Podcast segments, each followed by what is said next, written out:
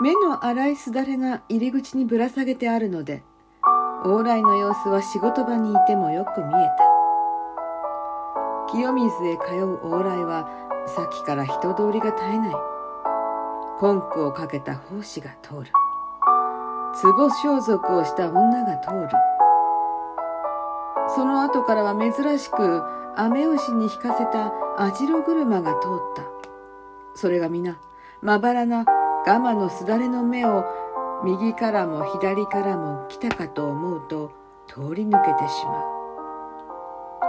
その中で変わらないのは午後の日が暖かに春をあぶっている狭い往来の土の色ばかりである。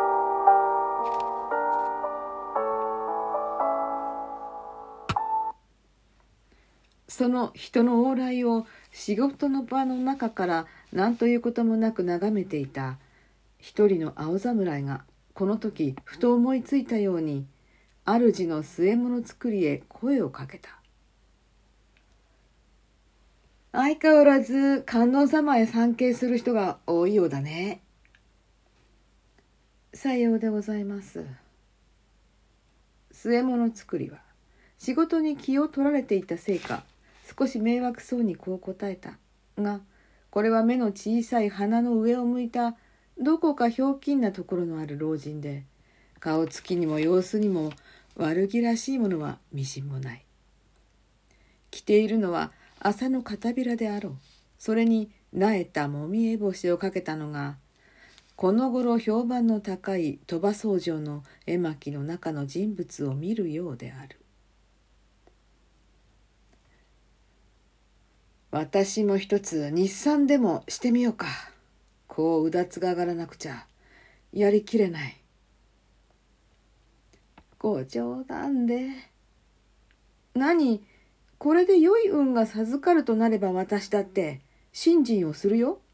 日産をしたって三郎をしたってそうとすればわす安いものだからね。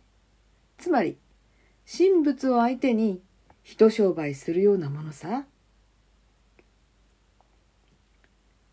青侍は年相応な上調子な物言いをして下唇をなめながらキョロキョロ仕事場の中を見回した。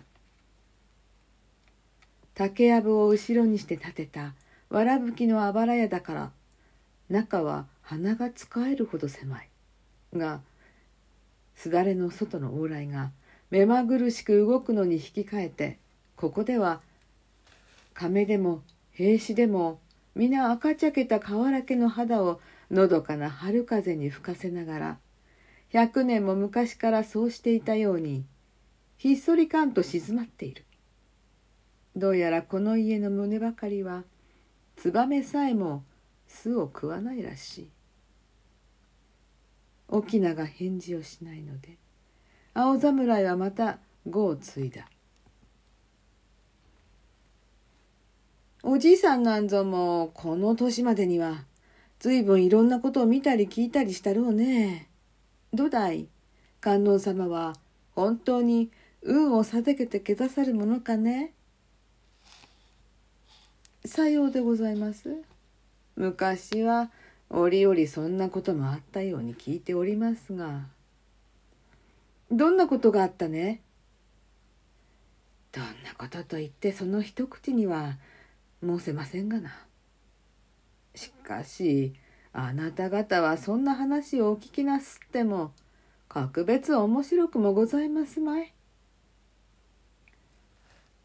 かわいそうに、これでも少しは新人気のある男なんだぜ。いよいよ運が授かるとなれば、明日にも、新人気でございますかな。商売気でございますかな。沖縄は目尻にしわを寄せて笑ったこねていた土が壺の形になったのでやっと気が楽になったという調子である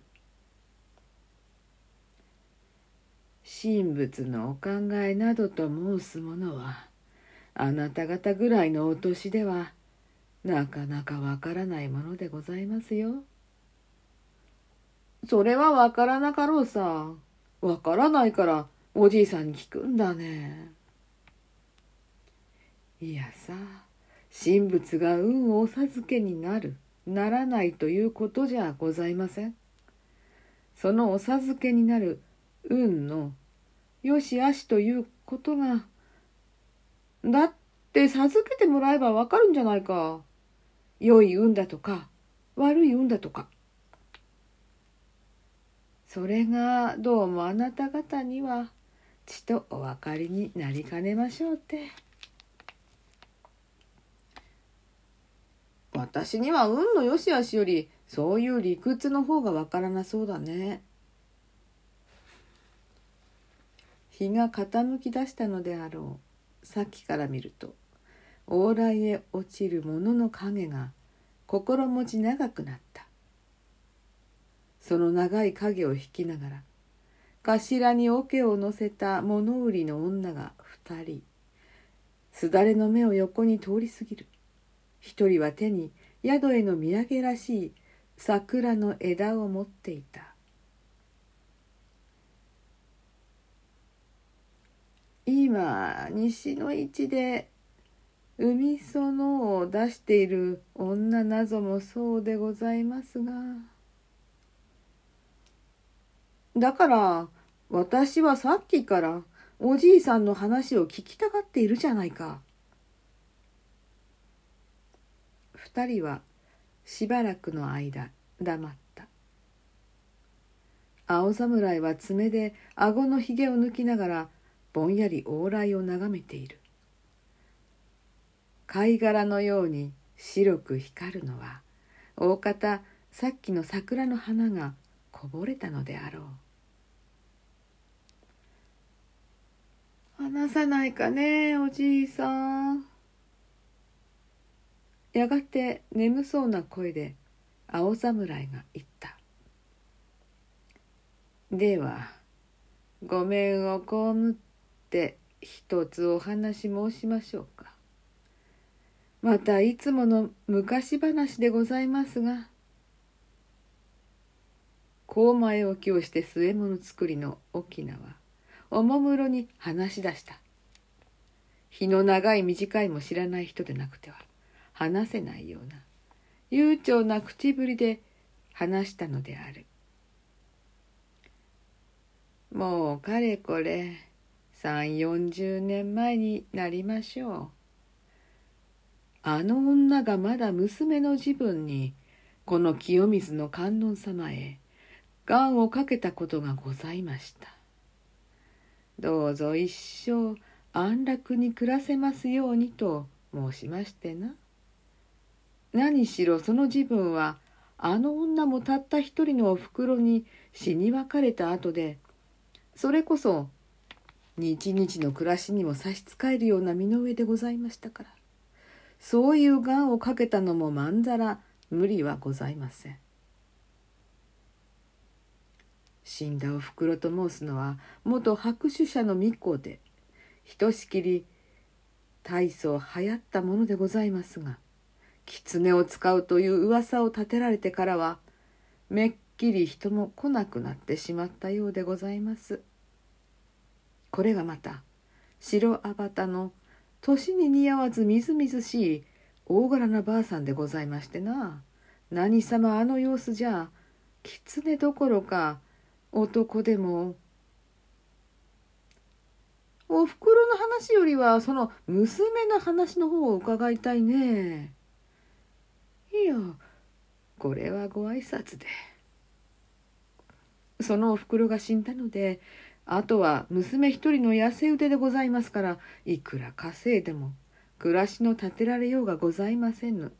そこであの器量のよい理髪者の娘がおこもりをするにもつづれゆえに辺りへ気が引けるという始末でございました。へえそんなにいい女だったかい。さようでございます。気立てといい顔といい手前の欲目ではまずどこへ出しても恥ずかしくないと思いましたがな。惜しいことに昔さあね。青侍は色の冷めた愛の水管の袖口をちょいと引っ張りながらこんなことを言う。沖縄は笑い声を鼻から抜いてまたゆっくり話し続けた。後ろの竹やぶではしきりにウグイスが鳴いている。それが三七日の間おこもりをして今日が満願というようにふと夢を見ました何でも同じお堂に参っていた連中の中にセムシの坊主が一人いてそいつが何かだらにのようなものをくどくどずしていたそうでございます。大方それが気になったせいでございましょう。うとうと眠気がさしてきてもその声ばかりはどうしても耳を離れませぬ。